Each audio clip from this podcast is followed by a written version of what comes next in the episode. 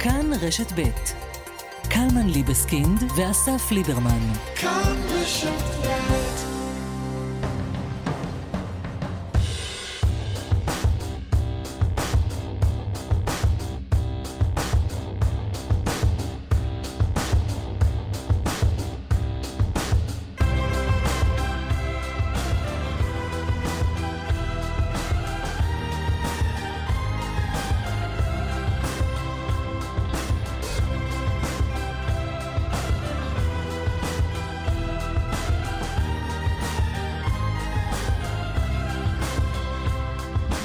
יום שלישי, פעמיים כי טוב, שלום ובוקר טוב. בוקר טוב, מה- בוקר טוב. מה נשמע? אה, בסדר בסך הכל.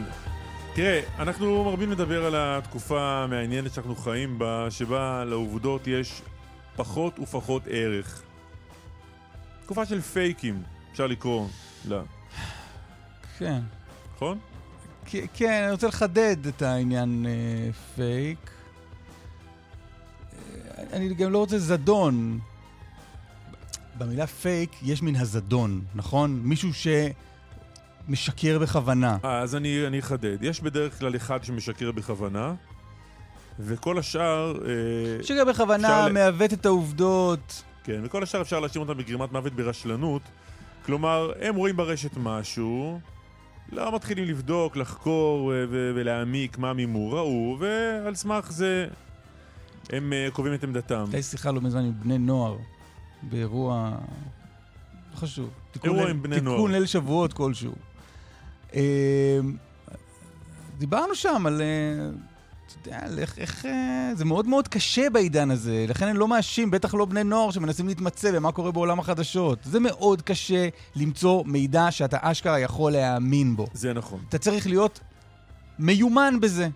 אי אפשר סתם ככה לפתוח את הטוויטר ולחשוב שאחרי גלילה של חמש שעות אתה תדע משהו אמין יותר על העולם. זה נכון. אז אני רוצה לדבר על, על אירוע אחד כזה שמסתיר את הרשת כבר כמה ימים, וגיא זוהר בתוכניתו אה, מהצד השני, אצלנו, בכאן 11 פירק אותו אתמול. עד אתמול לא הייתה לי עמדה בו, מאותה סיבה שדיברנו עליה. ראיתי דברים ברשת, ואני לא מבין בזה. לא חקרתי, לא בדקתי, לא העמקתי, לא ידעתי. יש סיפור שרץ ברשת בימים האחרונים שמתבסס לכאורה על נייר רשמי של משרד הבריאות, ולפיו מתברר שאף אחד במדינת ישראל לא נפטר מקורונה מתחת לגיל 50 ללא מחלות רקע. כלומר, אנשים בריאים מתחת לגיל 50 לא מתו. רוצה לומר, הקורונה היא לא מה שסיפרו לנו. עכשיו אני רגע, אני שם פותח סוגריים. האם למאזיננו שיש להם עמדה בענייני הקורונה, מי בעד הקורונה ומי נגדה, האם יש ערך למה שאתה עכשיו הולך להגיד? אתה אני מבין? הולך לספר... כי עכשיו, עכשיו, בסך הכל, עבור קהל מסוים של אנשים, עכשיו, מה שאתה תגיד זה לא, אה, הנה מידע חדש שלא ידעתי, זה, אלא קלמן, עכשיו אני אשפוט אותו ואני אוכל להגיד לכם על קלמן, האם, הוא, האם אני בעדו או נגדו. לא, קלמן אפילו לא... האם קלמן הוא איש טוב או רע? קלמן הוא איש רע, אבל זה לא פקטור בעניין הזה. אני מצטט עכשיו, ראיתי את התוכנית של גיא זוהר אתמול, אוקיי? הוא הציג מסמכים, אני נשען על מסמכים שלו. בסדר, לי יש מסמכים אחרים. אוקיי, אז תביא אותם. אתה מבין? לא, כי באים אלינו בטענות בימים האחרונים, ואני רואה את זה ברשת, מתייגים אותנו, למה אתם לא עוסקים בזה? כנראה נתנו לכם הוראה לא לעסוק בזה. הקונספירציות רבות. ובכן, תשמע, ואתה חושב שאתה תפריך אותם בזה שתעסוק בזה. אני מצטט את גיא זוהר נו. אתמול, שאותי הוא שכנע. כי הוא הראה ניירות, ואני אוהב להישען על ניירות. משרד הבריאות נשאל, אה, זה הסיפור, במסגרת בקשת חופש מידע, כמה חולי קורונה נפטרו מתחת לגיל 50 ללא מחלות רקע. הוא ענה לכאורה שיש אפס נפטרים כאלה. וזה כלומר, הצית- אף אחד, לכאורה, אף אחד, לכאורה, לכאורה. אף אחד לא נפטר מקורונה מתחת לגיל 50. אף אדם מתחת לגיל שאין לו 50, מחלות רקע. רוצה לומר, אדם- אנשים לא מתו אף אדם ללא מהקורונה. מחלות רקע מתחת לגיל 50 לא נפטר מקורונה. נכון, אלא מה? שבמסמך הזה, אותו מסמך שכולם נשענים עליו, אה, משרד הבריאות לא מדבר על אפס נפטרים בכלל, אלא אפס נפטרים מתוך אלה שנעשתה לגביהם חקירה אפידמיולוגית, ושענו לשאלה הזאת אם יש להם מחלת רקע או לא. רגע, מתי אדם מספר, אם אדם פעם מת? היו עושים לנו חקירות לא, אפידמיולוגיות. אבל אם אדם מת... אה, אז יכול להיות ששאלו בני משפחתו. אה, אוקיי. המשרד מסביר באותו מסמך שכולם נשענים עליו, שהמידע שיש לו חלקי מאוד, כי יש כאלה שבכלל לא בוצעה לגביהם ח- חקירה, ויש כאלה שבוצעה חקירה, אבל הם לא ענו לשאלה הזו. ובמספרים, 356 אנשים נפטרו בגילאים האלה. מתחת לגיל 50. 18 עד 49. יש לנו... אה, אוקיי. רק למחצית... יש לנו 365, 356. 300, כמה? 356. 56 בגירים מתחת גיל 50 שנפטרו. שמתו מקורונה. נכון. רק למחציתם, בערך, 184, נערכה חקירה אפידמיולוגית.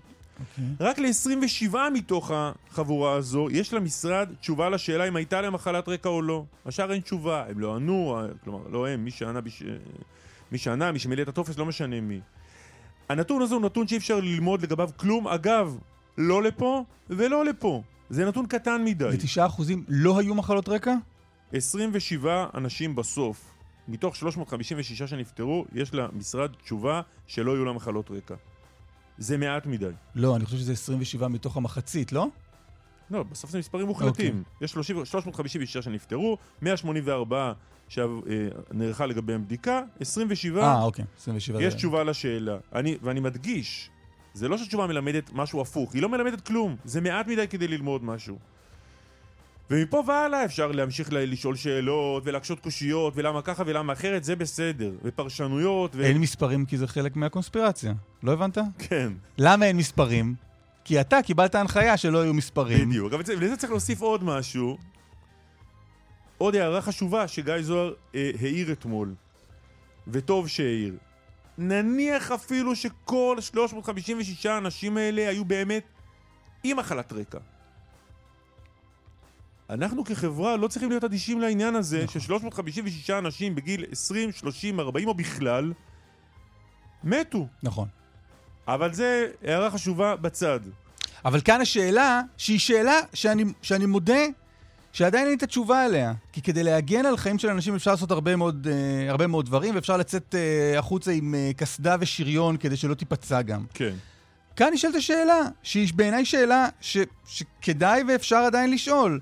האם המדיניות האגרסיבית, הסגרים, האם זה היה מדיניות נכונה לנוכח, לנוכח התוצאות? אני מניח שהתוצאות האלה, אתה יכול להסתכל עליהן כהרבה או מעט, התוצאות האלה הן חלק מהעובדה שהיו פה סגרים. אני מניח כן. שאם לא היו סגרים, המספרים נכון. היו יותר גבוהים. אבל הדיון יכול מפה והלאה להמשיך לאן שהוא רוצה. כן. רק כדאי לעשות את זה על סמך עובדות, ואני אתמול מהצפייה למדתי עובדות. טוב, אה, עוד רגע נספר מה הולך להיות כאן במשדר, אבל קודם, אה, אם יש מרואיין על הקו אז תכתבו שיש, בסדר? כדי שנדע עובדות, כמה אני אוהב עובדות. עוד רגע יהיה איתנו חבר הכנסת שמחה רוטמן, יושב ראש ועדת חוקה, חוק ומשפט, איש הציונות הדתית. נשאל אותו מה קורה עם הוועדה למינוי שופטים נגיד, נכון? דרמה גדולה סביב העניין הזה, גם, וגם אה, על הדיונים בבית הנשיא. גם. אהבתי לשמוע ש, שהנשיא נוסע היום לאזרבייג'אן. כן. למה אהבת לשמוע את זה? תאר לך שהייתי מזמין אותך אליי הביתה לארוחה, הייתי מזמין אנשים לארוחה, בשלב מסוים הייתם מתנחלים אצלי יותר מדי, ואז הייתי הולך. לאזרבייג'אן. לאנשהו, נגיד. הנשיא, כל הדיונים בחסותו של הנשיא, והנשיא כבר כל כך כנראה נשבר לו מהאירוע הזה. אה, אני חשבתי שאתה רוצה להגיד משהו אחר.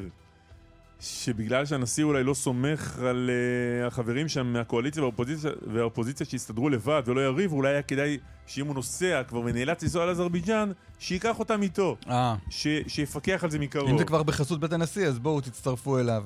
Uh, זה בעניין הזה. Uh, תאונת דרכים שהייתה לפני שמונה חודשים, כלומר, מה שנתפס כתאונת דרכים, כן. נער שנדרס למוות, הופכת היום לחקירת רצח. נדבר עם אחותו של הנדרס. ועוד נושאים רבים. זהו? ככה אתה זורק את ה... פרופסור? יובל אלבשן יספיד פה את השופט אה, אה, יעקב טירקל, שופט בית המשפט העליון לשעבר, שהלך אתמול לעולמו. יובל אלבשן היה אה, מתמחה אצלו.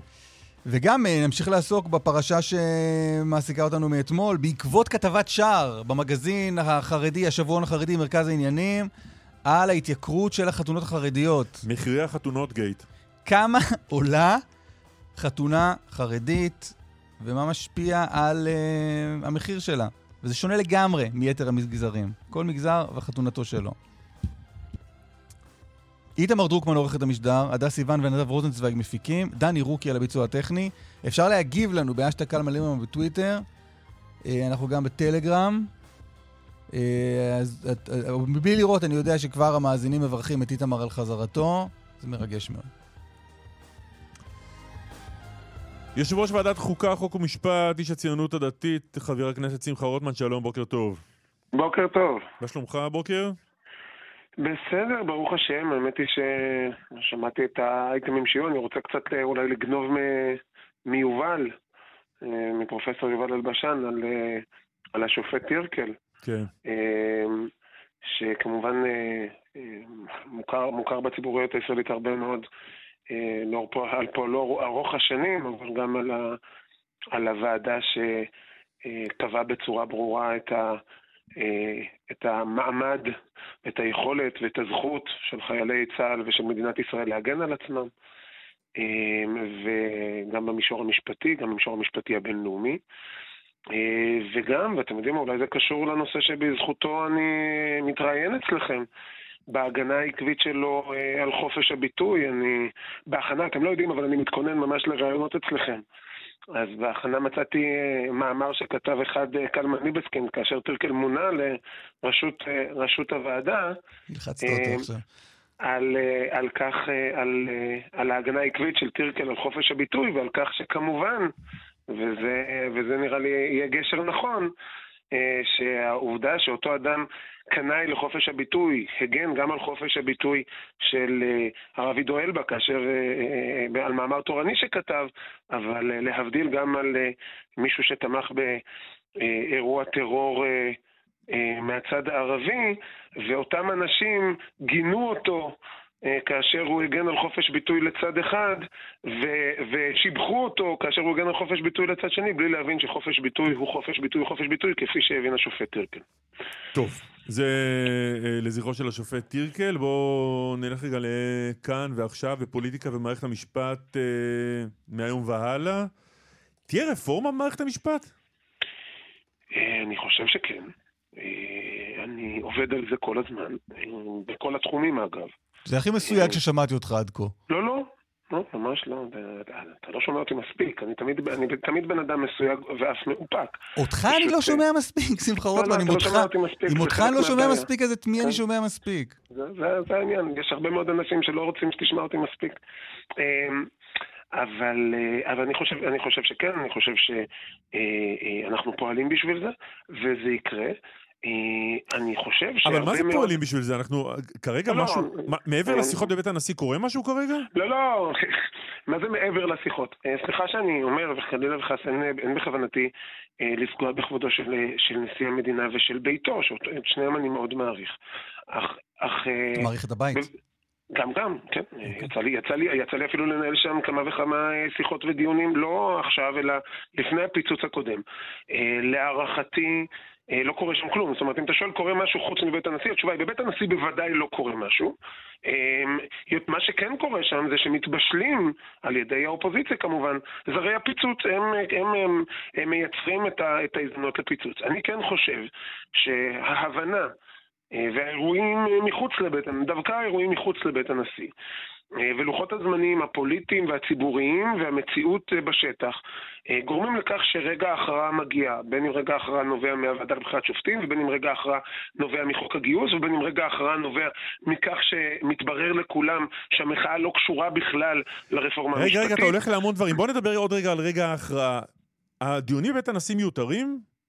אני, אה, עמדתי הרי ידועה אה, לכם. שמה? כאשר, כאשר אה, החליטו על עצירת החקיקה, גם אני, גם ראש מפלגתי, בצלאל סמוטריץ' ועוד רבים בקואליציה, חשבו שמדובר בטעות. בכל זאת כיבדנו את, החלטת, את החלטתו של ראש הממשלה. והעצירה והדיבורים שבעקבותיה, בעיני- בעינינו, לא קידמו. את היכולת להגיע להסכמות. לא, אבל זו לא השאלה, אני שואל, אני חושב כרגע, השיגו, לא, אתה יודע הרי מה קורה בבית הנשיא יותר ממני, אני שואל, מה שקורה שם זה טחינת מים?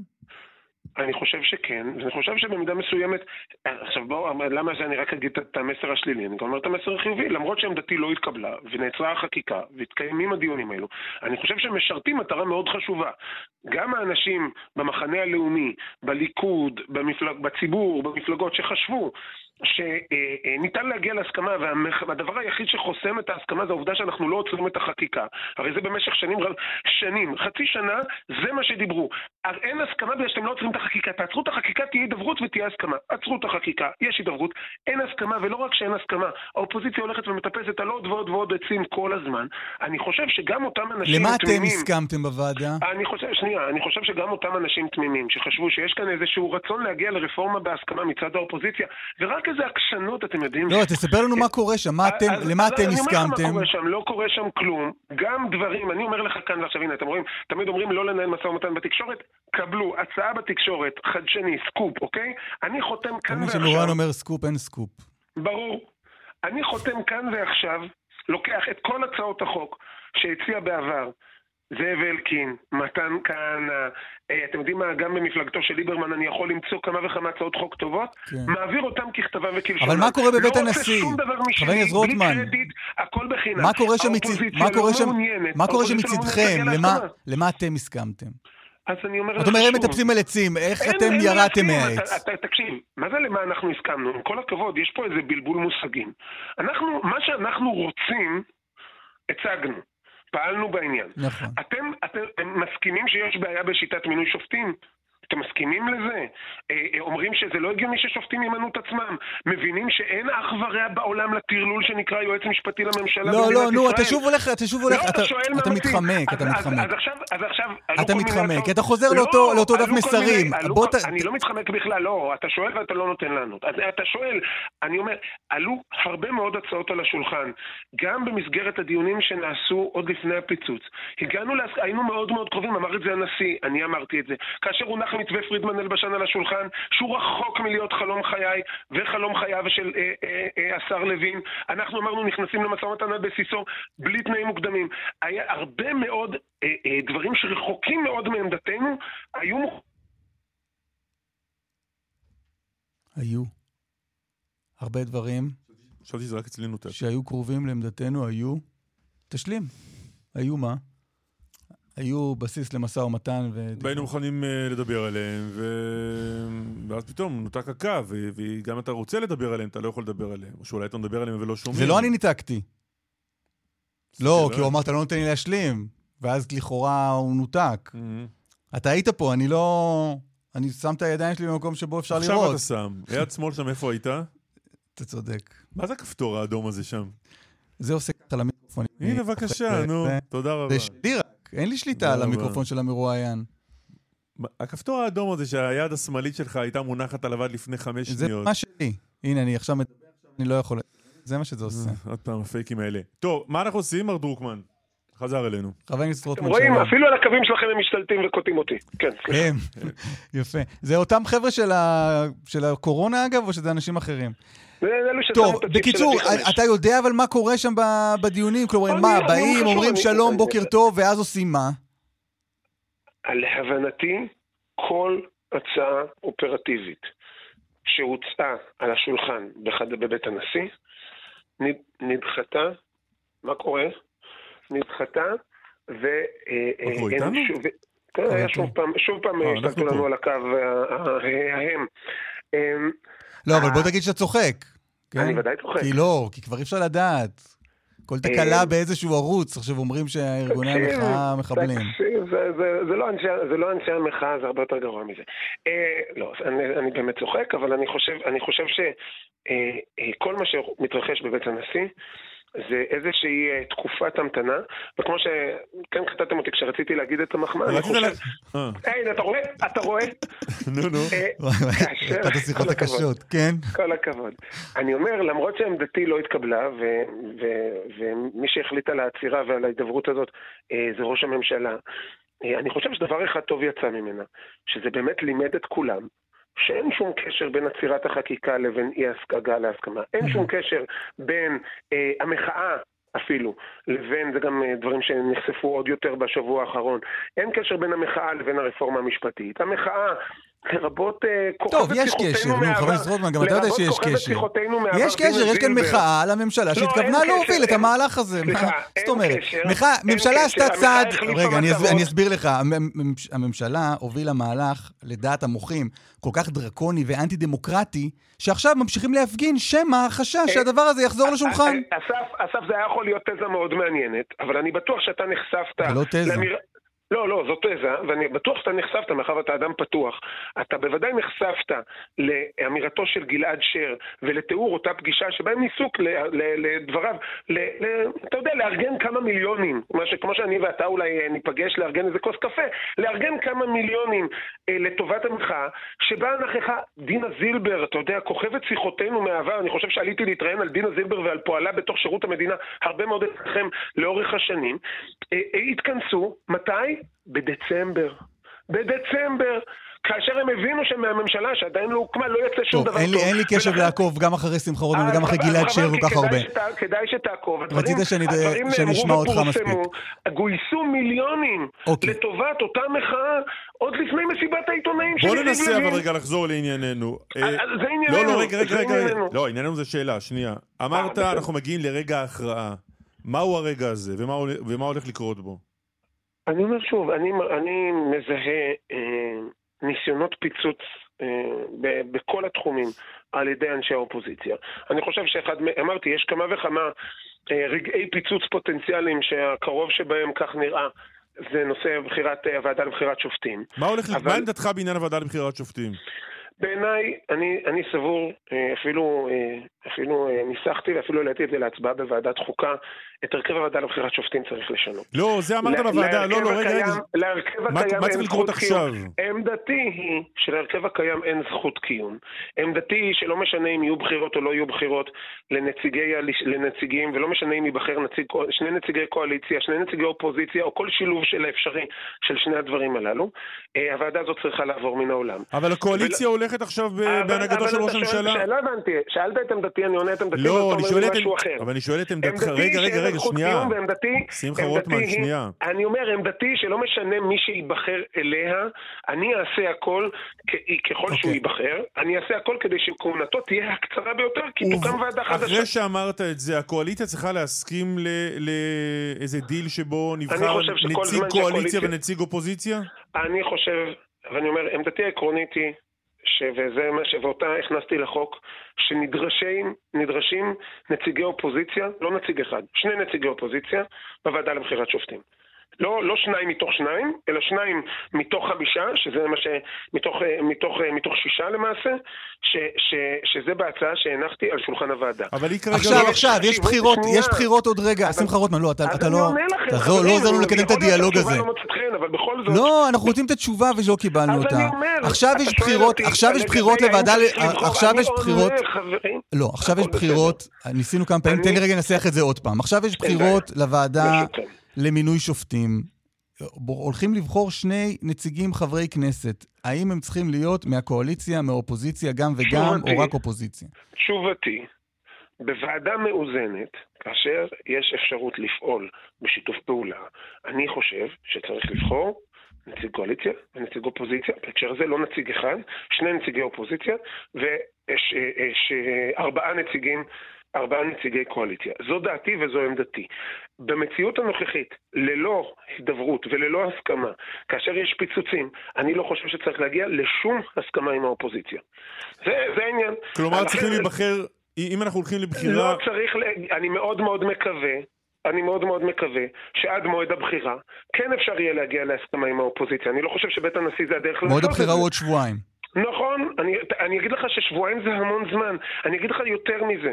אם יהיה רצון אצל בן אדם אחד מכל המסה הזאת שנקראת חברי אופוזיציה, בן אדם אחד ישר שאכפת לו ממדינת ישראל ורוצה לתת לאזרחי יש- ישראל את מה שהם מבקשים, רפורמה משפטית בהסכמה, שבועיים זה, יש, אם אתה נותן לי שבועיים, יש לי שבועיים ספייר. אתה רוצה אבל לה- רגע, אבל לא רגע, רוטמן, אתה רוצה עכשיו להקציב... אם, אם, אם אתה נותן לי שבועיים, יש לי שבועיים ספייר, אוקיי. כי בעשר דקות אנחנו אוקיי. נכנסים על אתה הפערים רוצה אבל עכשיו שקיימים לקצוב- ביני לבין אלקין, מתן כהנא, אה, גדעון סער, ואתה אוקיי, יודע אמרת. מה?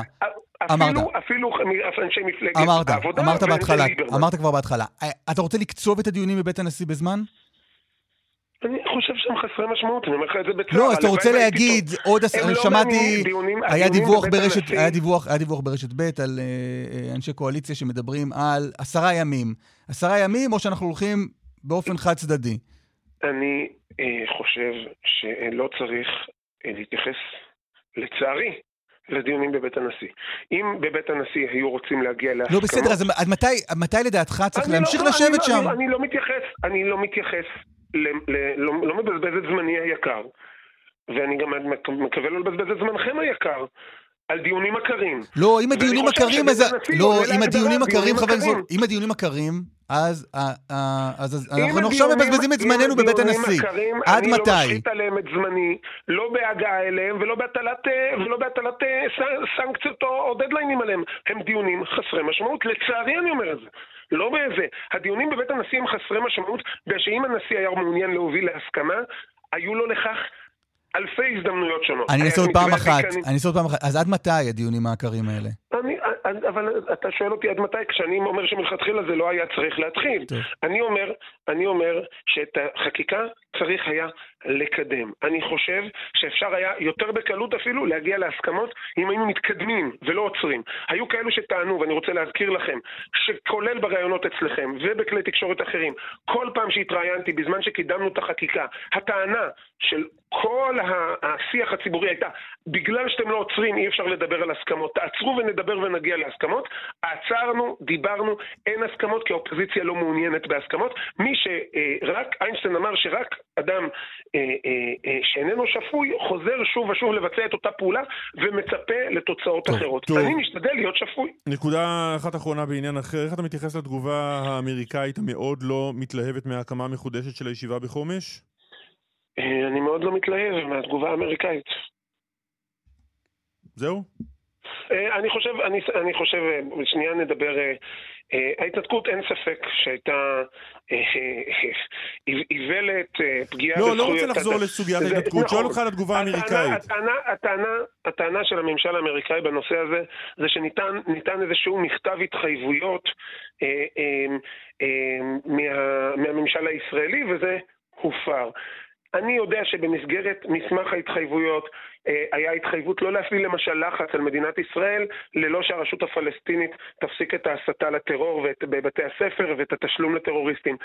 לא פסק. אני זוכר שדווקא כן הופעל לחץ על ישראל בתקופה שאז ח- מאז חלפה מאז ההתנתקות. אני זוכר שמאז הופעל לחץ על ידי ממשל אובמה. רגע, אז אתה אומר. האמריקאים הפרו את אני אומר ההתחייבות? שכאשר האמריקאים מנפנפים, אני אומר בצורה ברורה, כאשר האמריקאים מנפנפים במסמך מ-2004 בטענה שמופרת פה איזושהי הבטחה, שמראש ספק גדול מי היה מוסמך לתת אותה, אני חושב שכדאי להסתכל על הדברים שהתרחשו באזור מאז 2004. אז אתה אומר לא, ולכן, ולכן זה. בסדר, לא, חושב- וזה לכן- ולכן זה בסדר שגם ממשלת ישראל? לא, ולכן זה בסדר שגם ממשלת ישראל מפרה את ההתחייבות? אני חושב, מה? אתה אומר, האמריקנים הפרו את ההתחייבות שלהם אומר- כלפינו, אומר- ולכן זה אומר, בסדר שישראל של- מפרה את ההתחייבות כלפיהם? אני אומר שההתחייבות שניתנה ב-2004 הם מדברים על התחייבות לממשל ביידן, אגב. אז אני לא מכיר התחייבות לממשל ביידן, ולא רק שאני לא מכיר, אני יודע שזה לא, למיטב ידיעתי לא קיים. אבל אני חושב שהמחויבות של מדינת ישראל היא קודם כל לביטחון מדינת ישראל, להתיישבות יהודים בארץ ישראל, ואני חושב שכל ממשל, בכל מקום בעולם, שסבור שליהודים אסור לגור בארץ ישראל ורואה בדבר הזה פרובוקציה, יש לי עם זה בעיה. מאוד פשוט, זה לא, גם אם זה, גם אם זה ממשל ישראלי, אוקיי. במקרה הזה הממשלה הישראלית שהייתה בשנת 2004, וגם אם זה מישהו שלא התעדכן במנהרת אוקיי. הזמן, כמו הממשל האמריקאי. חבר. הכנסת שמחה רוטמן, הציונות הדתית, תודה רבה. תודה, תודה. תודה, תודה. בדרך ירושלים תל אביב, עומס תנועה עם מחלף שפירים עד קיבוץ גלויות, דרך ארבע דרומה עמוסה מצומת פרדסיה עד הדסים, בהמשך מרעננה עד מורשה, דיווחים נוספים בכאן מוקד התנועה כוכבי 9550 ובאתר שלנו, פרסומות, ואנחנו ממשיכים. יונתן רווה איתנו, כתבנו, שלום. שלום קלמן. שלום. ו- בוקר טוב. יונתן, אה, תאונת דרכים, מה שהיה נראה כמו תאונת דרכים, מה שהתייחסנו אליו כתאונת דרכים אה, לפני שמונה חודשים, אה, הופכת לחקירת אה, חשד לרצח.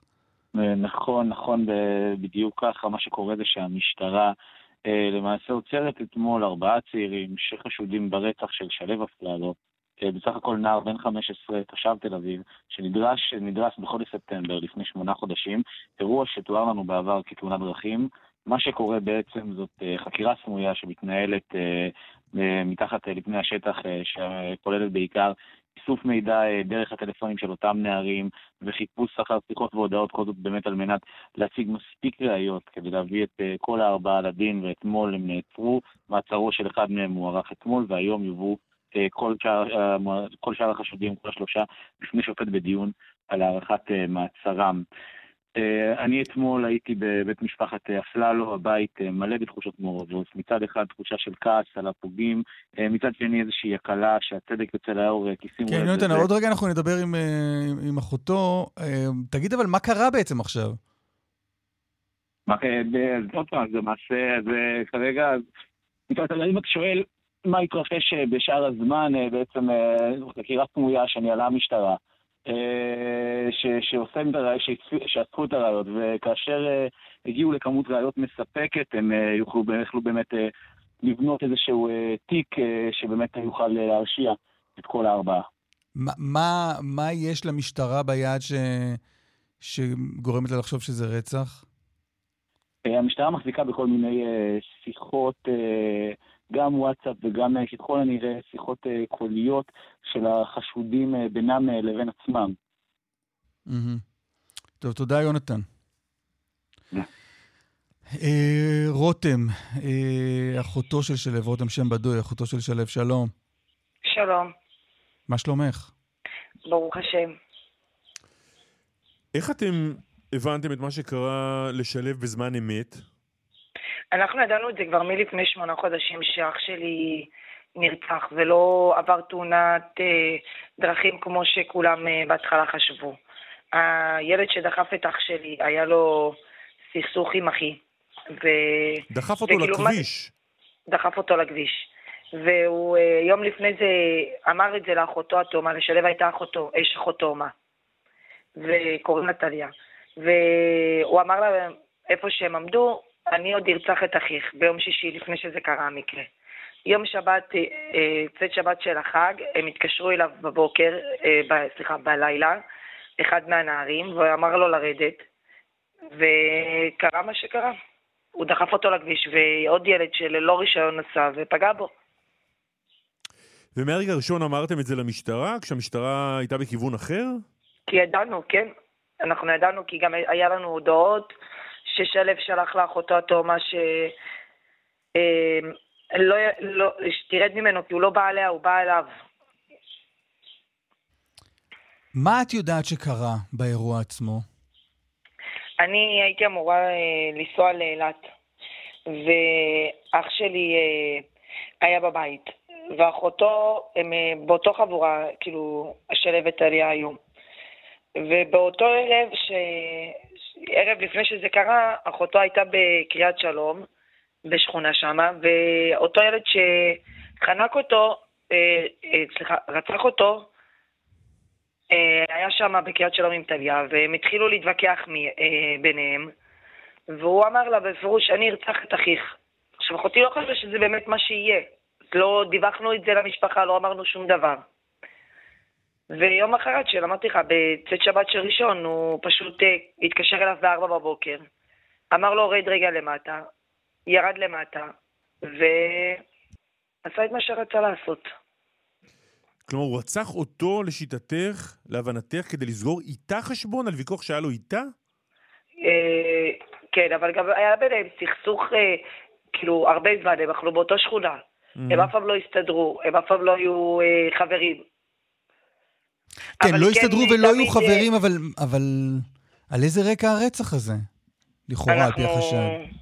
חושדים שזה כאילו מקינה בשלב, כי שלב תמיד היה אחד שמקובל בשכונה. אחד שאין אחד שלא אהב אותו פה. והוא תמיד היה מתנכל בו, הוא תמיד היה רב איתו, אם זה להגיע למצב שהוא היה אה, מוציא את הכלבים שלו ומנסה שיתקפו אותו, והיה משפיל אותו מול אנשים. כלומר, היה לזה רקע ארוך לסכסוך, או לקינה, או למה שזה לא יהיה. כן. היו עוד אנשים באוטו. היו עוד שלוש. שלכאורה הם חלק. מהדריסה הזו.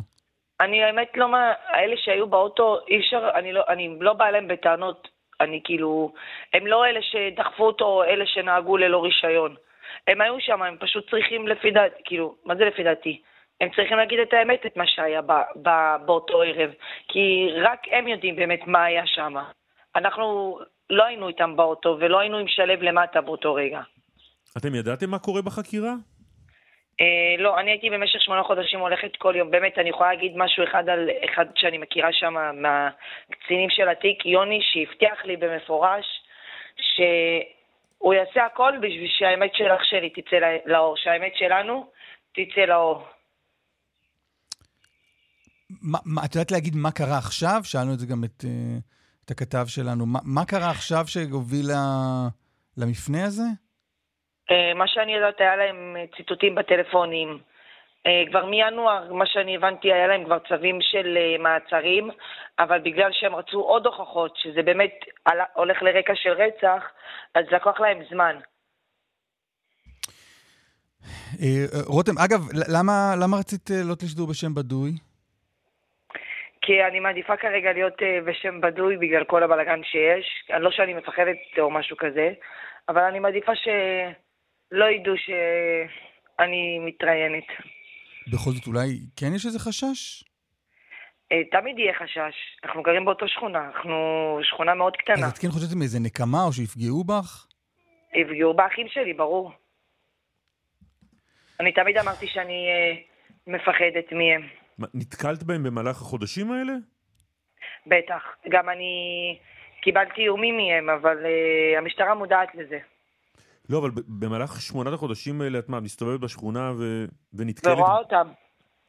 היה איזה שיח ביניכם? אה, הם, אה, אמרתי לך, הם שלחו איומים שאם נמשיך להגיד שאח שלו רוצח והם יפגעו בנו... זה לא, זה לא, אנחנו לא מתעסקים בעבריינים, נכון? זה לא איזה משפחת פשע. לא, לא. פשוט ילדים. סתם מציאות של ילדים בשכונה בישראל. כן. כן. רותם, תודה רבה. תודה. תודה רבה לכם. בדרך 57, מערבה, עמוס מכפר יונה עד שער חפר, בדרך אשקלון, אשדוד, עמוס מצומת ניצנים עד עד הלום. עוד דיווחים כאן מוקד התנועה כוכבי 9550 ובאתר שלנו. פרסומות ונחזור. טוב, שמענו את הפרומו עכשיו, אה, נדסקס עליו קצת, אה, וזה לא בלתי קשור לשיחה הקודמת שלנו, על מקרי רצח של כלום ושום דבר ועל סתם הולכים פה חיים של בני אדם. ארנון גל, עורך זמן אמת, שלום. היי, כן, בוקר טוב. באמת מאוד אה, קשור אה, לשיחה הקודמת שלכם. אנחנו מדברים על משהו שהיה אמור להיות בילוי שגרתי ביום שישי בערב במועדון בראשון לציון, חבורה של צעירים מהיישוב עלי. אחד מהם הוא ישעיהו בלום, אה, שקרוי בשביל כל החברים שלו שושו, והם יוצאים באמת חבורה של חברים, נהנים, רוקדים, קצת שותים, ויוצאים לחנייה בשלוש בלילה כדי לחזור הביתה. שושו כבר עייף, הוא נכנס למכונית, החברים שלו מעשנים סיגריה, ואז בעצם קורה משהו שמדהים עד כמה מהר הוא מתלקח. חבורה נוספת של צעירים שנמצאת בחנייה בעצם מתחילה לפתח שיחה עם החברים של שושו, הם מציעים להם, אה, אותה חבורה מציעה לחברים של שושו לקנות סמים, הם מסרבים, והערה אחת קטנה, אגבית לחלוטין ותמימה לגמרי, גורמת בעצם לאותה חבורה להתנפל על החברים של שושו בצורה אלימה ביותר. אה, באיזשהו שלב מאוד מהר הם גם שולפים אה, סכין. החברים איכשהו מצליחים להימלט ולהיחלץ. שושו, שבכלל לא מעורב בסיפור הזה, בעצם נמצא באוטו, ומה שקורה זה שאותה חבורה מתנפלת בחמת זעם על שושו, שכאמור לא מבין בכלל מה קורה, דוקרת אותו באכזריות, ונמלטת משם כשהוא בעצם מדמם למוות. זה רק ההתחלה של הסיפור שלנו, של התחקיר שאיתי עמיקם וגלי גינת מביאים היום בערב, כי בעצם אנחנו יוצאים לבדוק לא רק עד כמה קל אה, היום לרצוח אה, מישהו, אלא גם עד כמה קל לחמוק מעונש, והאם יכול להיות שכל החבורה הזאת כוללת שמונה צעירים שבעצם היו מעורבים שם בתקרית הזאת, תצליח להיחלץ ממנה כמעט ללא עונשים, אלא עונשים קלים מאוד, למרות ש... כי מה, מה קרה? מה שקורה בעצם זה שהם נמלטים מהזירה, משאירים אותו לדמם אה, למוות שמה, והמשטרה מצליחה לעלות על עקבותיהם, בינתיים הם מצליחים להשמיד את הראיות, את הסכין הם זורקים איפשהו בדרך, הם משמידים אה, בגדים, אבל הם מלכתחילה מסרבים לשתף פעולה עם המשטרה. אתם תשמעו היום בערב הקלטות של מדובבים שנשלחו לנסות לדובב אותם, הם מסרבים לדבר עם החוקרים, הם יורקים אפילו על החוקרים, הם כולם מחליטים שהם לא מגלים מי דקר את uh, שושו.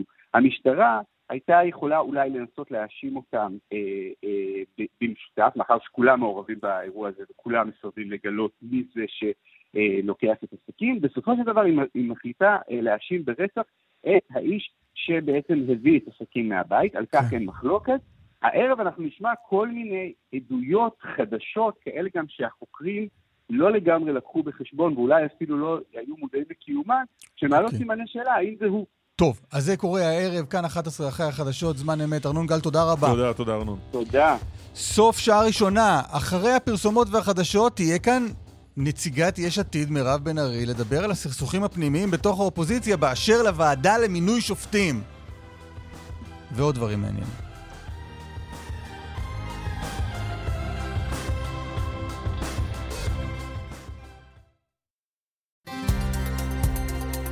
כאן רשת ב' קלמן ליבסקינד ואסף ליברמן. כאן רשת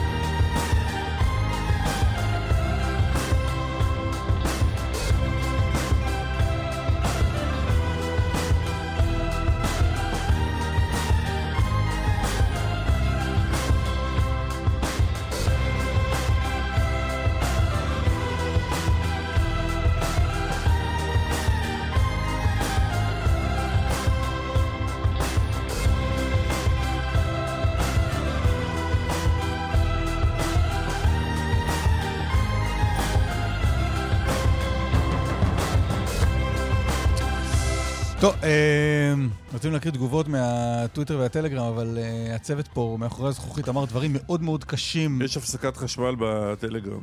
הם אמרו דברים מאוד קשים על המגיבים שלנו בטלגרם, הם אמרו שאין תגובות מעניינות. זו האשמה קשה, קשה. לא כלפינו. חברת הכנסת מירב בן ארי, יש עתיד שלום. בוקר טוב. מה שלומכם? וואי, איזה מצב רוח על הבוקר. חשבתי ששכחתם אותי. כמו איחוד משפחות זה היה הטקסט הזה. ממש, אני לא דיברנו הרבה זמן. איפה היית כל השנים האלה? סליחה, אני פה. ועוד הייתי... איפה זה פה? איפה את? לא... איפה את נמצאת? לא, קודם כל אני כבר חודשים בענייני אופוזיציה חזק, ואתם לא מתקשרים אליי. Mm.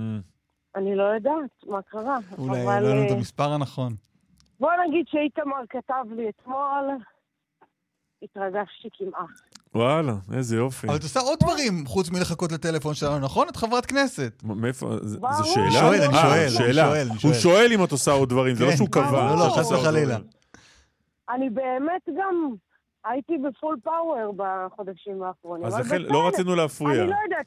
לא רצינו להפריע, אמרנו שתהיה הפוגה קלה מהפול פאוור, ואז נתפוס אותך לשיחה. את יועז ראיינתם, זה הכי חשוב לא, לא, ידענו שאם אנחנו לא אוקיי, מראיינים אותך, אין מצב שאנחנו מדברים עם יועז. אוקיי, בסדר, צריך להזכיר לכם שהוא לא בכנסת, אבל בסדר. טוב, אה, רק... אה, התקשרתם, בואו נ... אוקיי, בואו ניקח את מכאן. אני רק אגיד, אני רק אקריא לך ציוץ של, אה, לא יודע מה איש, כי אין לי מושג מי עומד מאחוריו. מאמין בכלכלת הסתדרות. הוא כותב כך, בואו נראה האם הריאיון עם מירב בן ארי לא יכלול את המילים איתמר בן גביר. הסיכוי של זה שואף לאפס, יש לו אובססיה עליו. בבקשה. מה את אומרת? יש לי שום אובססיה עליו. אבל מה לעשות שהייתי יו"ר הוועדה, הוא השר לביטחון לאומי, בוודאי ש... מי זה, מי זה הוא? אמרו לא להגיד את השם. אה, אוקיי. יפה, יפה. 1-0 לך. אבל uh, הוא עצר, והוא ככזאת, יש לי ביקורת עליך, על ההתנהלות שלו. אגב, אני, אם מי שעוקב גם יראה שאני נותנת ביקורת עניינית על ההתנהלות שלו, ראשית בעניין האיזוק, אבל כמובן גם בפשיעה בחברה הערבית, פשיעה בכלל. כן, זה התפקיד שלי אגב, גם אופוזיציה וגם מי שקצת מבינה בחומר, מה שנקרא. יפה. תגידי, מה קורה עם הוועדה לבחירת שופטים ועמדתכם? אנחנו בחרנו את הנציגה שלנו, זו קארין אלהרר. אני מאוד מקווה גם שכל שאר חברי האופוזיציה יבינו את גודל השעה שבה אסור, אסור לפזר את הכוח, אלא להתאחד. ואני, אז מעבר לזה שקארין היא אחות ליבי וחברה, היא גם באמת הבן אדם שהכי מתאים אה, לתפקיד מכל הכישורים שלה, הן המשפטיים. בוא, רק, רק, והן רק נגיד, בכנסים. ככל שהאופוזיציה תציג מועמד אחד, ולא תציג כמה מועדים, מועמדים, כן. ככה יש, יש יותר סיכוי שלאופוזיציה יהיה איזשהו נציג בוועדה לבחירת שופטים. זה, זה בוודאות, בוודאי, אבל אה, גם אני מזכירה לכם שבו, שהבחירה קודם כל היא חשאית, כמו שראיתם, היא תתנהל עוד שבועיים, בכנסת ביום רביעי עוד שבועיים, ושגם חברי קואליציה יכולים להצביע למועמד. אני רק אומרת, זה לא חייב להיות רק האופוזיציה, סתם שתדעו איך זה מתנהל. עכשיו תגידי, למה לא אפרת, זה למה... מצביע מאחורי הפרגוד. אפרת רייטן. ממפלגת העבודה היא לא מועמדת ראויה? אפרת היא מועמדת ראויה, אפרת היא מעבר לזה שיש לה את כל הכישורים, אבל הייתה, הייתה שנה וחצי, וזה בסדר גמור. אתה יודע, להעביר הלאה. למה? הייתה. קודם כל, אנחנו המפלגה הגדולה, וכמובן, אנחנו נ... קודם כל נביא את המועמדת שלנו. לא, רגע, שני, אבל בוחרים את יודע, האיש, אני- רגע, בוחרים את מה? האיש הראוי, האיש או האישה הראויים ביותר לתפקיד? הראוי, וגם המפלגה בוודאי, איזה שאלה, זה גם וגם בעיניי. מכיוון שמדובר בנציג האופוזיציה, אולי, כן. אולי פשוט תכנסו את האופוזיציה ותעשו הצבעה באופוזיציה. וואו. מי טוב, רוצים שיהיה הנציג? אם, אם זה ככה, אז את, בעצם אתה אומר לי שכל פעם שיש דיון באופוזיציה, ולא תאמין, כל שבוע אנחנו יושבים עם ראשי האופוזיציה ביום שני, אז כל פעם שיש לנו איזושהי התלבטות, אני אפתח את זה לדיון או אעשה הגרלה. האמת, אם לא מדובר, עובד אם מדובר. בהחלטה של האופוזיציה, וכאן כן מדובר על נציג או נציגת האופוזיציה, אז אולי, אולי זה רעיון לא רע. אז אני אומרת את זה שבמקרה של הוועדה לבחירת שופטים, ובמקרה של הזמן הכל כך דרמטי בעיניי, שיש לנו את הנושא ההפיכה של המשטרית עוד לא ירד מסדר היום, בוודאי שאני רוצה שכולנו נתאחד. אגב, אני רוצה להגיד לא, לכם... הנה, הצעתי לך משהו עוד יותר מאחד עם מה שאת? מציעה, שכל האופוזיציה תתאחד ותבחר את המועמד שלה. אם זה יהיה קארין אלהרר, סבבה, אם זה יהיה חילי טרופר, אז, גם טוב. אה, אז אתה רוצה ש... אז קלמן מציע. פרגוד אחד, כן. לסיים ולעבור לפרגוד השני. פריימריז. אני יודע שזו מילה שאת לא כל כך מכירה, אבל פריימריז. מצחיק. מצחיק הקטע הזה שהם... אתם כל הזמן עם הפריימריז של יש עתיד, פריימריז של יש עתיד, אבל כאילו, עוצמה יהודית, מחנה ממלכתי... אבל אנחנו פשוט מדברים איתך כרגע. אנחנו כל מדברים פשוט איתך כרגע, ואת לא, מיש עתיד, נו מה לעשות? רוצה שאני- אשאל אותך למה אין לא, פריימריז בעוצמה יהודית? לא, זה, זה מדהים אותי, אבל שכל הזמן ההתעסקות הזאת ביש עתיד, יש עתיד עם הפריימריז. יהיה פריימריז ביש עתיד אני לא מבין, מירב בן ארי. פתחנו את הריאיון הזה בזה שהתלוננת שאנחנו לא מצלצלים אותך לשאול שאלות. ואז שואלים שאלות, ואת יודעת למה את לא שואלת אנשים אחרים שאלות. מה לעשות, אנשי- לא, אני- אנשי ישראל ביתנו מדברים איתנו פחות. מבטיח לך שבריאיון הבא אגב. נשאל. חבל, חבל, ש- אני תמיד אגב, גם אפילו שאלתי על. הפריימריז, הייתה עקיצה קטנה. בואי נתקדם. כן, למה לא אוקיי. להגיע להסכמות בתוך האופוזיציה? הרי גם אז אתם הולכים, הרי אתם אז- הולכים עם הראש בקיר, ואתם אומרים, קארין אה, אלהרר אה. ואין בלתה. קודם כל, אנחנו לא ראש בקר. דבר שני, יש פגישה מחר, אה, לפחות מה ששמעתי, של לפיד עם בני גנץ, עם ראשי אופוזיציה, כן להתכנס למועמד אחד, וטוב שעושים את זה. כן, אני כן רוצה שנגיע להסכמה כולם, בוודאי שאני רוצה את זה, אני רוצה גם שכולם יהיו מאחורי קארין, אבל עוד פעם אני אומרת, אבל אם לא תהיה הסכמה, מה שאני כמובן חותרת אליה, אנחנו הולכים עם המועמדת שלנו, ובוודאי אני חושבת שכולם צריכים להצביע לה. עכשיו, זה לא רק באמת הכישורים, אני חושבת שיש משמעות לסיעה הגדולה ביותר באופוזיציה. יש משמעות ליו"ר האופוזיציה. יש משמעות לזה. מה הרי המשמעות? לא מה המשמעות? לא סתם, אה, מה אתה המשמעות? יודע... את, מאוד ברור בעיניי, אחד, זה כוח פוליטי בתוך הכנסת, ושתיים, שבאמת, לא, אתה יודע, כי הרי אם את יש- אומרת שיש משמעות ל- לזה שאתם הסיעה הכי גדולה באופוזיציה, הצעתי הצעה. שהאופוזיציה תבחר, אבל נדמה? לי ש... אבל נדמה לי שאתם קצת חוששים מההצעה לא, הזו. אני לא חוששת, אני חושבת קודם כל אתה יוצר תקדים שלא היה בעבר. גם בעבר היו מועמדים ולא היו בחירות בתוך האופוזיציה. אני חושבת שלגופו של עניין, בגלל לא, התקופה לא הבנתי. רגע, הזו- שנייה, נציג נציג האופוזיציה בוועדה למינוי שופטים הוא כן. היה- מגיע, היה פעם... הוא אה, מגיע. מהמפלגה הגדולה? אבל זה בדיוק, אתה לא מקשיב לי, אסף. בדיוק אמרתי. זו האשמה קשה מאוד. הוא הקשיב, אני יושב פה ואני- ואני יכול להעיד שהוא מקשיב. יופי. אז גם בעבר היו נציגים, ולא היה, לפי ההצעה של קלמן, בחירות לפני בחירות. עד כאן בסדר? לא, בסדר, בסדר גמור. סבבה, הרי... הרי אבל לא, מאיפה הבאת את זה? זה קדושת המפלגה הגדולה אין שתביא... קדושה, אין, חבר'ה, אל תכניסו לי מילים שלא אמרתי. אין קדושה. דווקא המפלגה הגדולה היא לי- זאת שצריכה לא. לגלות את המנהיגות, את מה? ב- את מנהיגות המנהיגות? בתוך האופוזיציה, ולא להביא לפיצול אוי, תקשיב, החברים. אני רוצה להגיד לך משהו על גילוי. מנהיגות. אוי, יודעת שהרמת לי להנחתה עכשיו על גילוי מנהיגות. לא, לא, לא, הממשלה, אני לא, אני לא, רואה... תן לי, תן לי, תן לי, כן. בחייאת תן לי. הרי כל הממשלה הקודמת הזאתי, כל הממשלה הזאת התנהלה לפי הגילוי מנהיגות של לפיד. שלא היה את הכי הרבה מנדטים וויתר לבנט, שלא היה הכי הרבה מנדטים והיה לנו הכי פחות שרים, שלא היה הכי, הכי יותר מנדטים מכולם, לא, וזה בגלל שהתרגלנו לגילוי לא, לא, מנהיגות שלכם, הופתענו. לראות שמשהו השתנה. של המנהיגות הזאת, ההתעקשות לשים יו"ר קואליציה מאצל בנט ש, שפרשה ואחרי חמש, אחרי לא יודעת כמה זמן שזה היה. כל גילויי המנהיגות של לפיד הביאו את הממשלה הקודמת, אוקיי? אז זה אחד. אז גם עכשיו, מה זה, כל היום אני צריכה לעבוד אצלם? אני המפלגה הגדולה ביותר. יש לי מועמדת מדהימה, שמושלמת לתפקיד. מעבר לזה, טוב. הנה אני אומרת, אני חותרת להסכמות, ואם לא, זה בסדר, אנחנו, אנחנו נלך לזה, אבל אני חושבת שבתקופה הזאת, שהציבור שלנו מצפה מאיתנו לאחדות, הוא מצפה מאיתנו לצופף שורות, זה מה שהוא מצפה. אז טוב. כן, אני מצפה שכולם יהיו איתנו ועם קארין.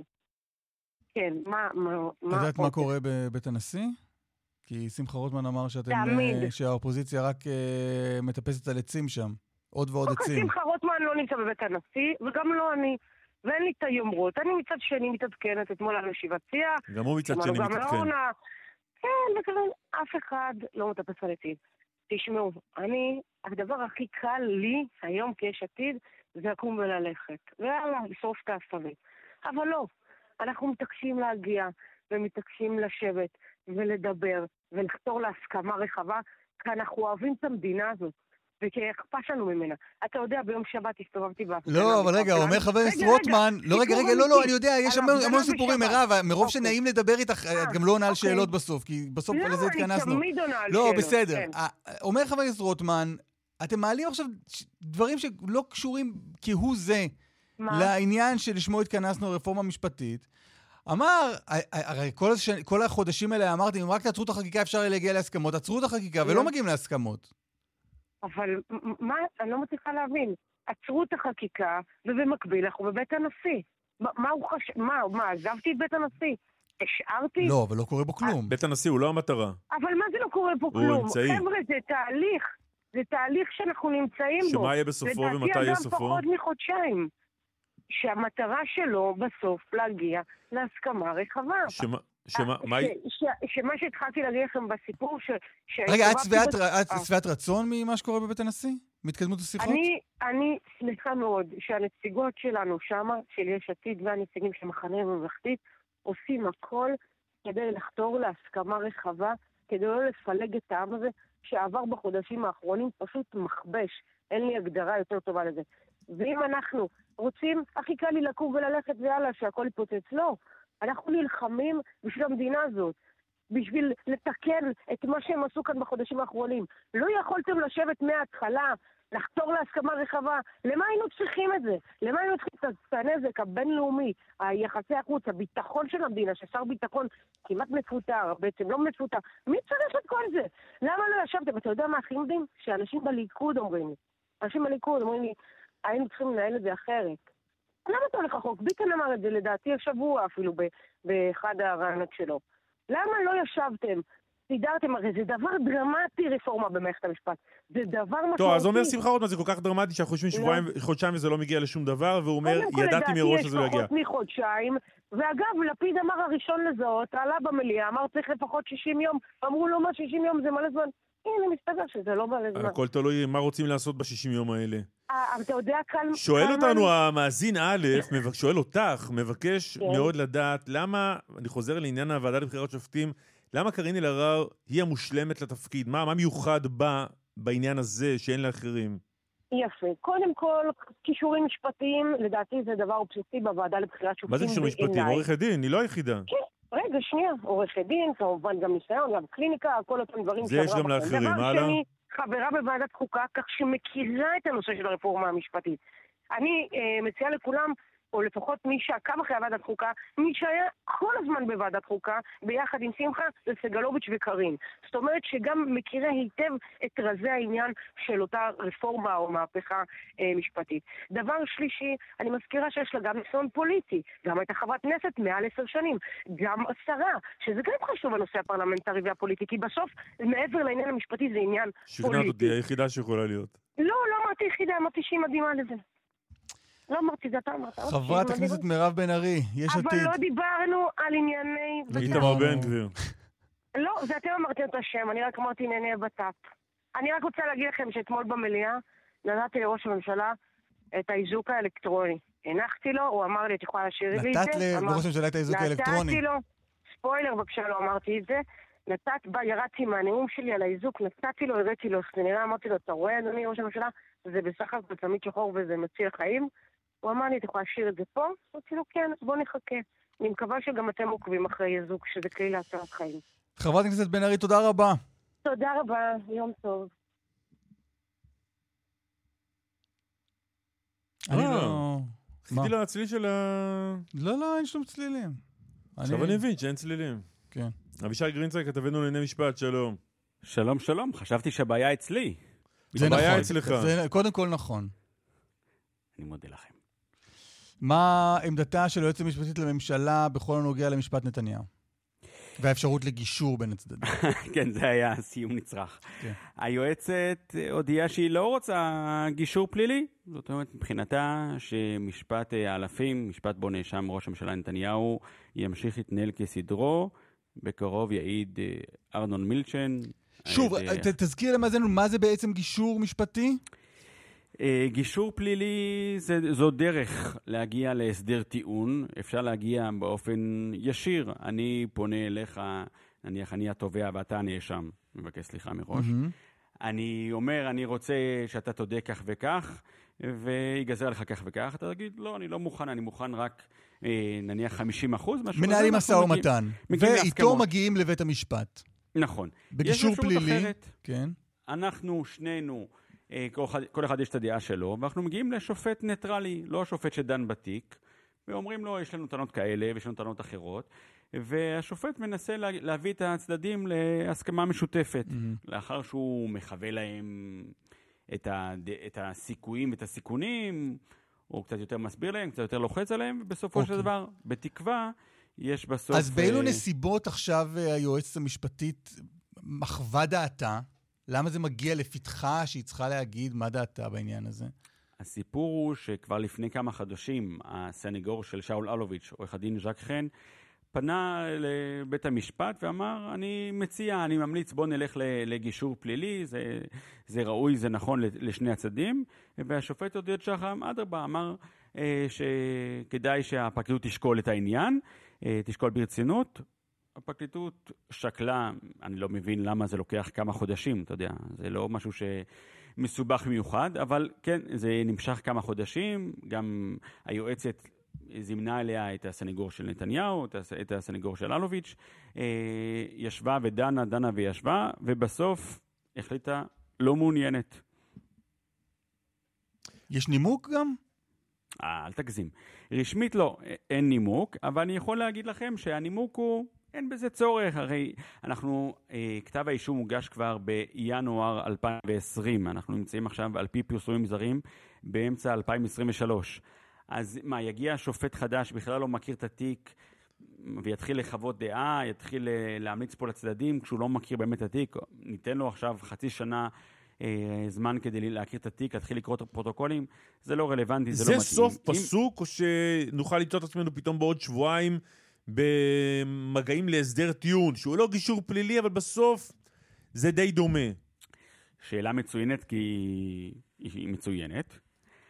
התשובה לכך היא לא רק שזה יכול להיות, היא אומרת את זה בפירוש. היא אומרת לנתניהו, אתה רוצה הסדר טיעון, אתה רוצה משא ומתן, תפנה אליי ישירות, הדלת שלי פתוחה, תמיד הייתה פתוחה ותמיד תישאר פתוחה. אבל המסלול הזה של גישור אצל שופט, זה מיותר, זה לא נצרך, אה, זה יעשה יותר נזק מאשר תועלת, לפי שיטתה ומבחינת השיקולים שלה, ולכן לזה אני לא מוכנה. אתה רוצה, בכבוד, אני יכול אה, להגיד לכם שלדעתי בנקודת הזמן הזו אין סיכוי אמיתי. כיוון שמה שנתניהו מוכן לתת במקסימום זה הרבה מתחת למינימום של היועצת, ולכן אין ברירה. ללכת עד, אה, עד פסק הדין. אין ברירה. לא, לא, לא, זה לא אמרתי, שנצטרך פסק דין. אז מה? אומר, בנקודת זמן הזו, שנתניהו עדיין ראש ממשלה אה, עם אופק כרגע של עוד יותר משלוש אה, שנים של כהונה, זה לא ריאלי. יכול להיות שדברים השתנו, לא עלינו, לא עליכם, לא על אף אחד מישראל. אבישי גרינצק, תודה רבה לך. בוקר טוב. להתראות.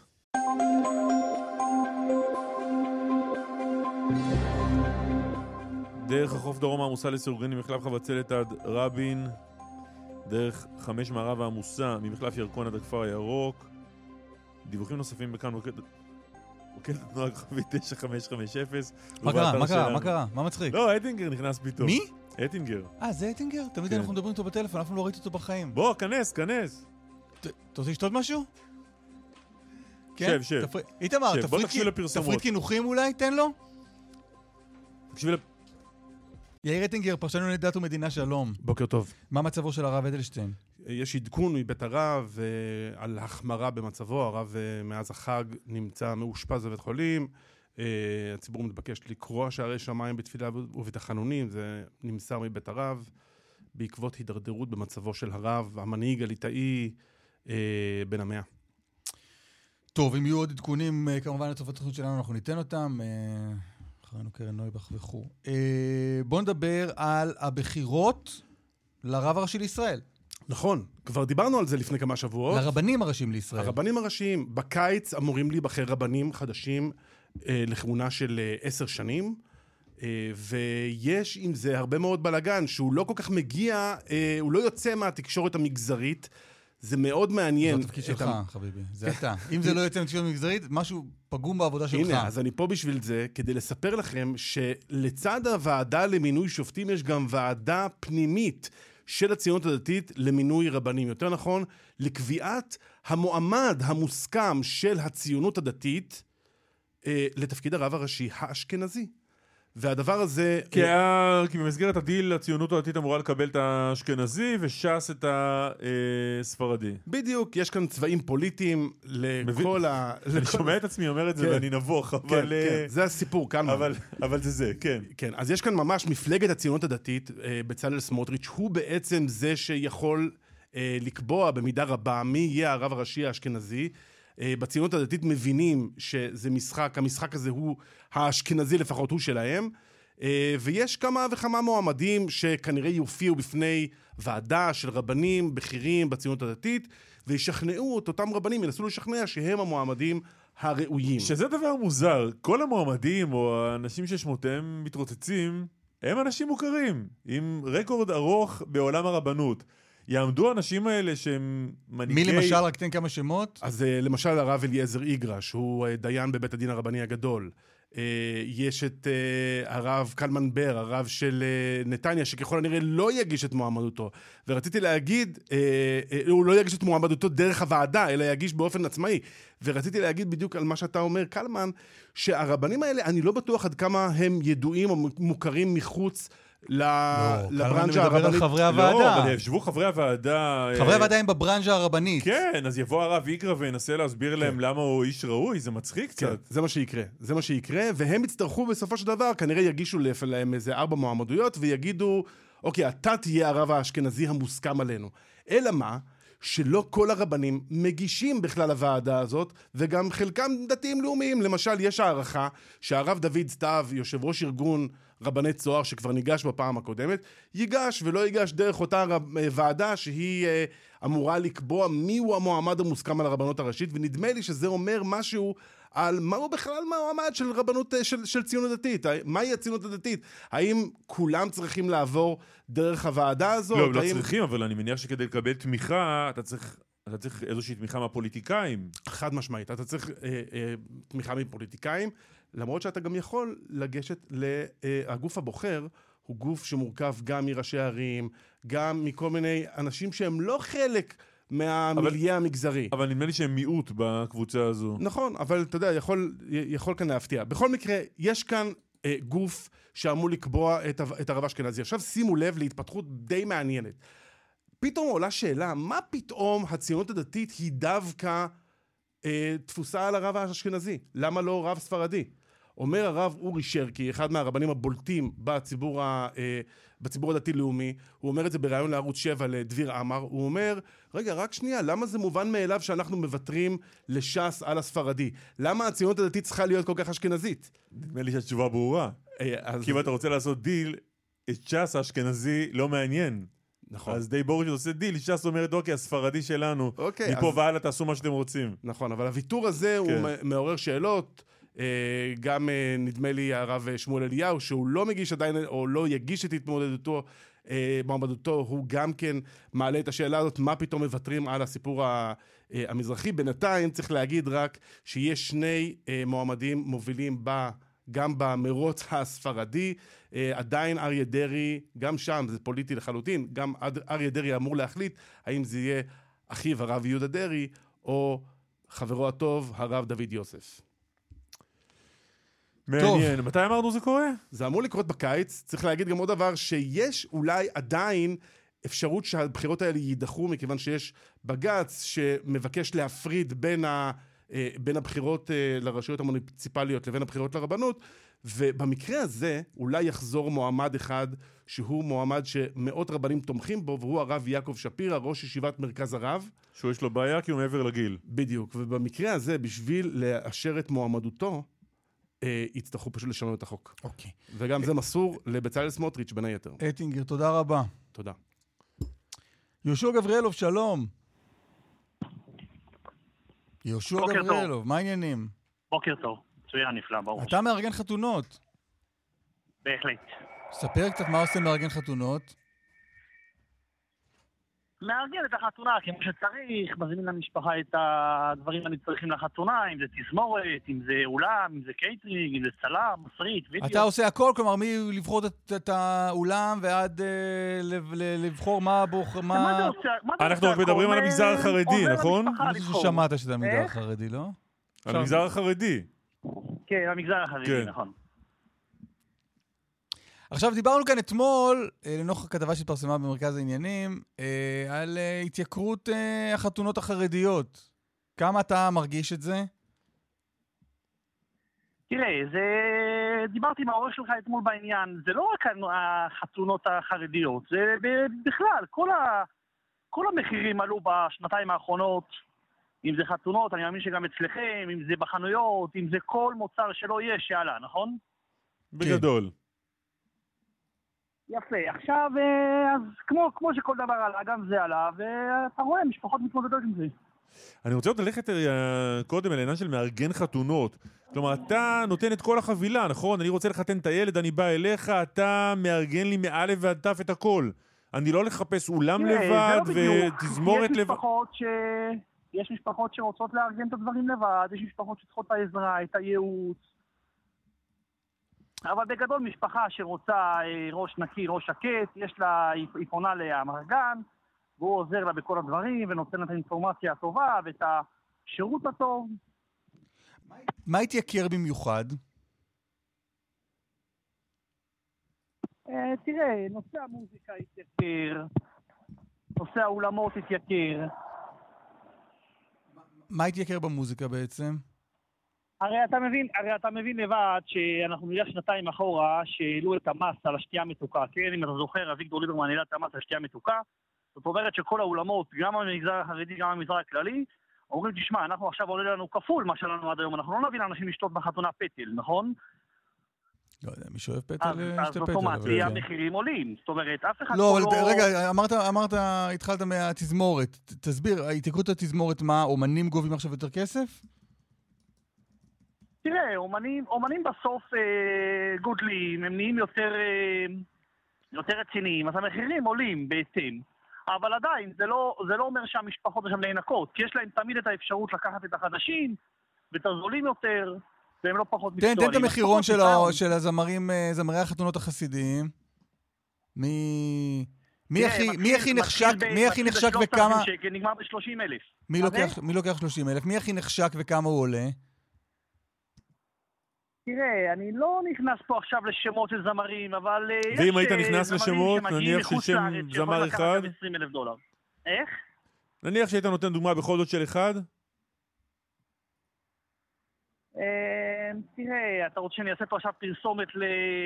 חלילה, חלילה, לא, לא? בכלל, לא, רק לגבי שם אחד. תן, תבחר. בוא נלך, בוא נלך על ליפש מלצר, בסדר? שם אוקיי, מוכר, כולם כן. מכירים, ואני לא מאמין שאני צריך לעזור לשווק אותו. כן.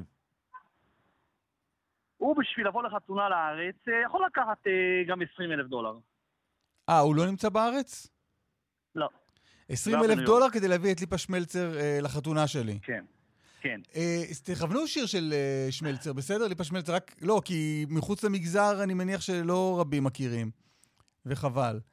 הוא, הוא בטופ כאילו של זמרי החתונות במגזר החרדי? כן, כן, הוא בטופ, אבל יש עוד הרבה, יש עוד הרבה זמרים ישראלים, טובים לא פחות, מקצוענים לא פחות. מה ו- קורה בחתונה ממוצעת של החת- אה, מי שאין לו כסף להביא את ליפה שמלצר?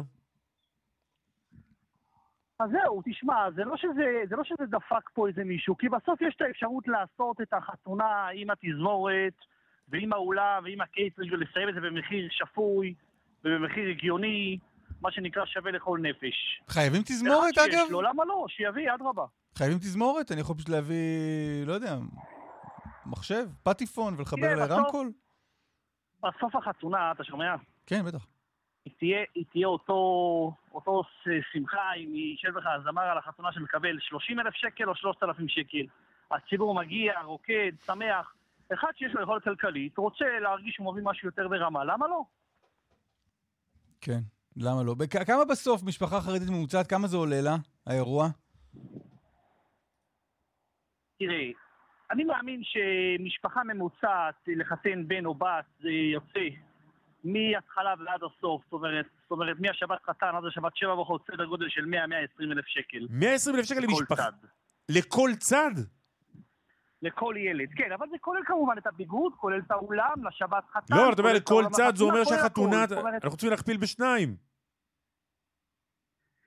כן, אבל אתה מבין שאני מדבר איתך על 100-120 אלף שקל, שאצלכם במגזר עולה חתונה אה, 400 אלף שקל, נכון? רק חתונה. לא, אצלנו במגזר לא עולה 400 לא, אלף גם שקל. לא, אני לא יודע לאיזה מגזר לא אתה מתכוון לא פה, אבל 600 שקל מה? במגזר שלי, אני יודע עליי, אני התחתנתי לפני שש שנים, עלה לי... אה, פתאום קלטתי שזה... עלה לי, עלה לי פחות ממה שציינת עכשיו לצד אחד. כל פתאום- האירוע עצמו... פתאום אני קולט שגם המגזר שלי עולה פחות. בואנה, מסתבר שהחרדים... לא, אני, אני אגיד, אני, אה, כל לא, האירוע עלה לי תשמע, 100 אלף שקל, מדבר- הכל, הכל, הכל לחתונה שלי. אסף, אתה מדבר על החתונה בלבד, אני כן. מדבר איתך על הכל, זאת אומרת, כולל ביגוד, כן, כולל כן, הכל. כן, כן, כן, ועד הכל, הכל. יוצא 100-120 אלף שקל הכל. מההתחלה ועד הסוף. כן? הופתעתי. אני, זה גם קל- אני הופתעתי. קלמן אתמול דיבר על ההסתפקות במועט בחברה החרדית. 120 שקל לכל צד, 240 אלף שקל, וואו. הפתעת. תראה, תראה, אצלכם בחתונות, גם במגזר אצלכם, מביאים אה, מעטפות עם אה, צ'קים, נכון? האורחים שמשתתפים. זאת אומרת, זאת אומרת, אתה יכול לשבת בלילה של החתונה, לספור ולראות שלא רק עלה לך, אלא גם הרווחת, נכון? כן.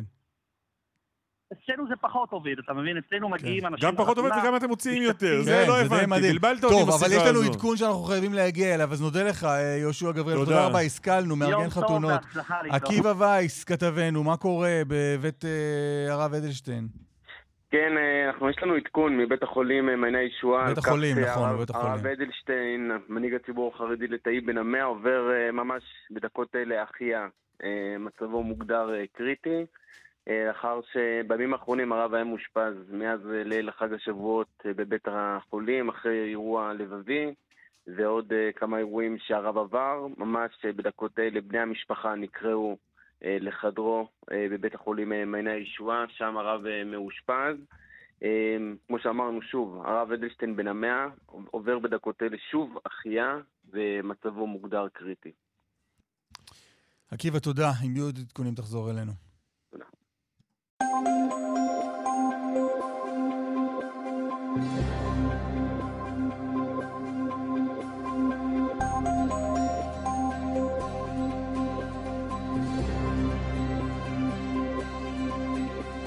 חמש מערבה, עמוסה ממחלף ירקון עד הכפר הירוק.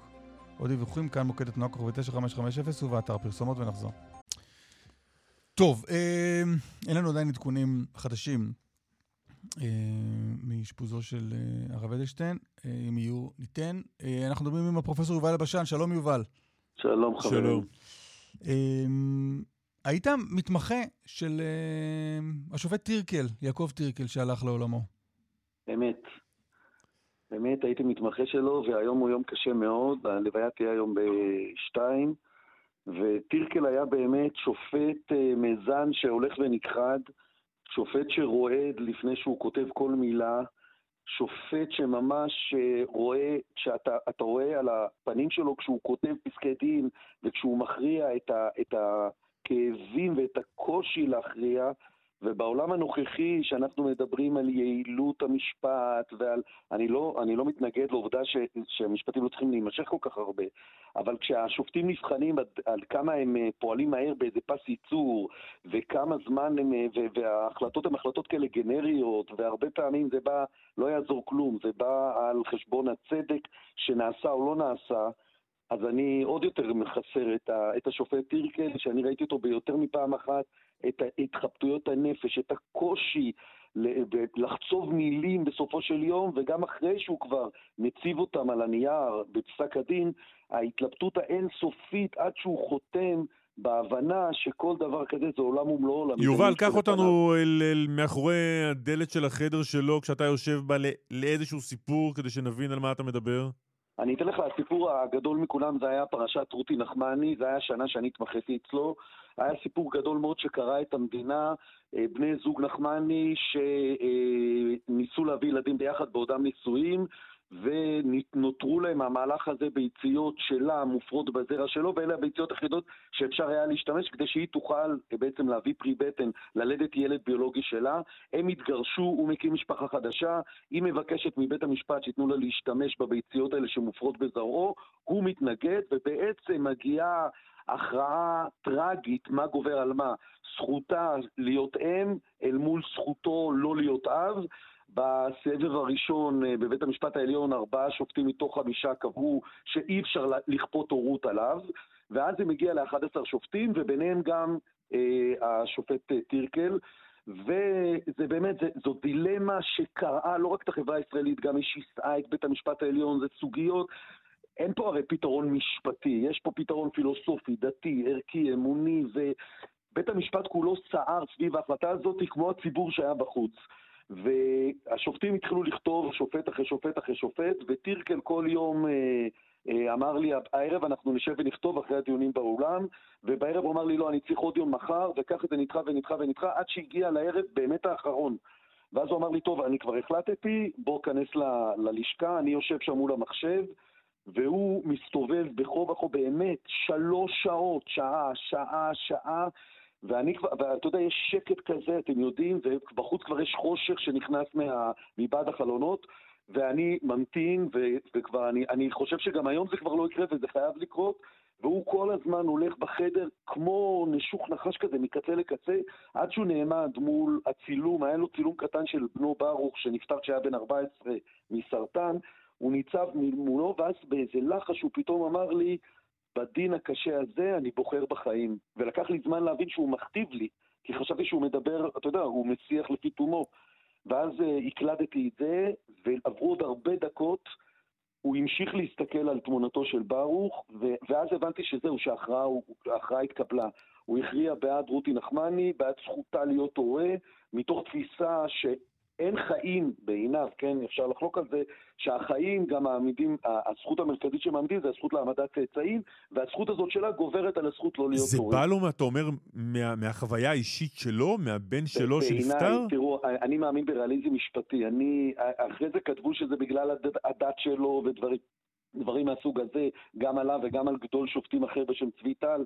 אני חושב שאצל שניהם, ששוחחתי איתם הרבה, זה בא קודם כל מהחוויה של אובדן הבן, אצלו מהמחלה, אצל השופט טל, הבנו משה נפל. ביום כיפור, וכן, בעיניי. עכשיו, אפשר לתת לזה, אחר כך כבר, אחרי שהוא הוציא את שש המילים האלה, הקשות האלה, בדין הקשה הזה, אני בוחר בחיים, התחילה גם ההנמקה, והתחיל לבנות את הזכות לחיים, שהיא זכות עילאית, ומה נכנס בה ומה לא נכנס, אבל זה בא משם, אבל כמו הלבטים האלה שלו, שאני ראיתי אותם בעיניים, אני כל פעם הסתובבתי לראות אם הוא מתחיל, והוא הלך ממש, עכשיו הוא לא היה אדם אה, נמרץ שהולך, אה, או ש, ש, ש, שככה עובד, ממש אפשר היה לראות בצעדים שלו את סערת הרג, הרגשות שאחזה בו. וכשהוא אמר את המילים האלה, בזה נגמר פסק הדין, והבנתי שזהו, שיש הכרעה, והוא אכן אה, הוביל את ההכרעה שנתנה לרותי נחמני את הזכות הזאת להיות אם, להשתמש באותן ביציות מופרות. אבל זה אפיין אותו אה, קלמן ואסף לא רק בתיקים כאלה גדולים, גם בתיק הכי קטן, בקשות שונות פליליות, שלא נעים לי להגיד שיש שופטים שחותמים עליהם בלנקו, הוא לא חתם. כל דבר היה נראה לו עולם ומלואו, והוא התחבט והתחבט, ועל זה הוא גם זכה לביקורת שהוא לא יעיל, ושהוא לא פה ושהוא לא שם, ובעיניי זו, זו הייתה גדולתו כשופט, באמת, כל דבר היה, אתה ראית שזה באמת כן. מגיע מתוך האוצר הכי הכי פנימי בבטן. יובל אלבשן, אה, על השופט יעקב טירקל, שהלך לעולמו. תודה רבה. תודה, תודה. שופט גדול, תודה חברים, תודה.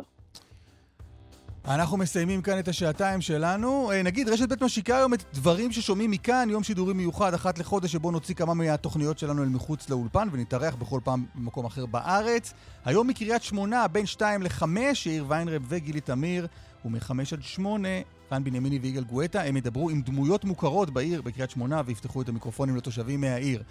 איתמר דוגמן ערך, הדס סיוון ואדם רוזנצוויג הפיקו, יוראי פיקר ודני רוקי על הביצוע הטכני, חגית אלחיאני הביא את דיווחי התנועה, קלמן ליבסקין, תודה רבה. אסף ליברמן, תודה גם לך להתראות.